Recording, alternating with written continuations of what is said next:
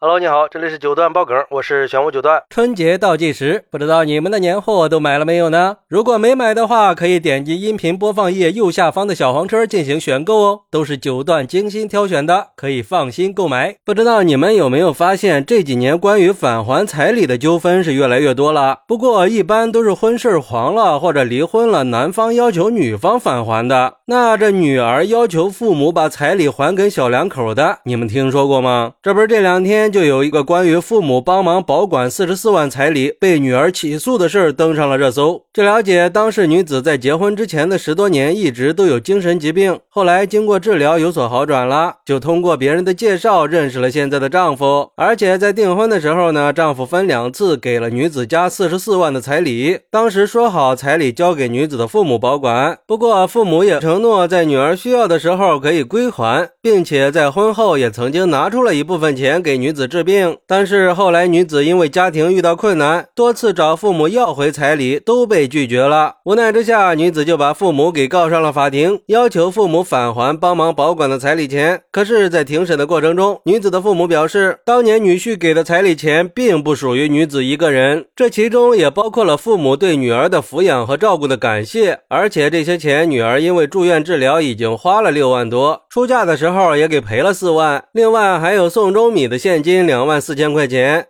所以父母认为他们不应该全额返还彩礼钱。之后，法院经过审理，认为双方纠纷涉及的彩礼具有一定的针对性，是基于当地的风俗习惯，而且这彩礼属于附加条件的赠与，在婚姻不能实现的时候，赠与行为不发生效力；而在结婚已经实现的时候，彩礼就归受赠人所有。也就是说，这彩礼属于女方的个人婚前财产，就算当时是女方父母收的彩礼，也只是替女儿保管的。最后，法院根据案件事实和双方陈述的彩礼给付方式和金额，结合逻辑推理和日常生活经验法则，判定在扣除相应的费用以后，女子的父母应该把剩下的彩礼钱还给女儿。而且在判决以后，法官也作出提醒说，从二零二一年以来，有关部门已经连续三年对治理高额彩礼移风易俗提出工作要求。最高法最近也发布了关于审理涉彩礼纠纷案件的司法解释，进一步助力。弘扬社会主义核心价值观，助力推动提升高额彩礼的专项治理效果。虽然说彩礼是传承千年的重要习俗，但也是法律的重要规制对象，同时兼具了法理性质和情理价值。可是现在彩礼的功能发生了异化，比如说天价彩礼和一些有去无回的高额彩礼，都背离了彩礼的初衷，让对方的家庭背上了沉重的经济负担，也给婚姻幸福埋下了隐患，不利于社会文明新风尚的弘扬。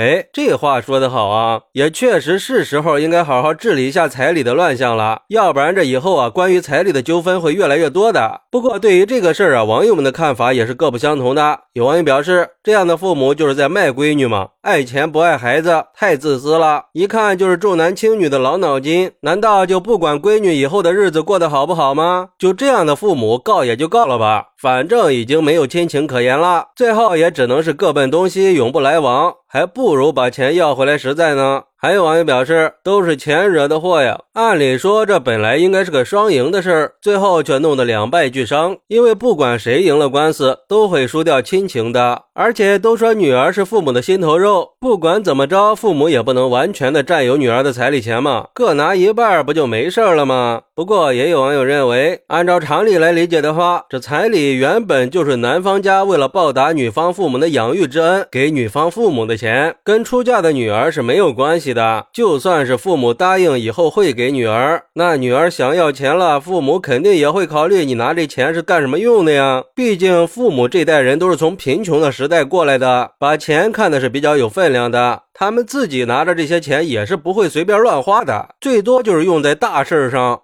所以作为儿女，还是应该理解一下父母。嘿嘿，这话说的，要我说呀，当初要这么高的彩礼，本来就是不应该的。就像那个法官说的，看看现在的彩礼都成什么样子了。咱就不说这金额越来越高，甚至它已经成了一种攀比和炫耀的工具，确实很容易引发一些社会问题和家庭问题。所以，对于今天这种事儿，我们应该客观理性的看待，并且看到事情背后的实际问题。虽然我们也应该尊重传统文化。和习俗，但是更应该保持对婚姻和家庭的敬畏，而不是盲目的去追求物质和利益，这是价值观念的问题。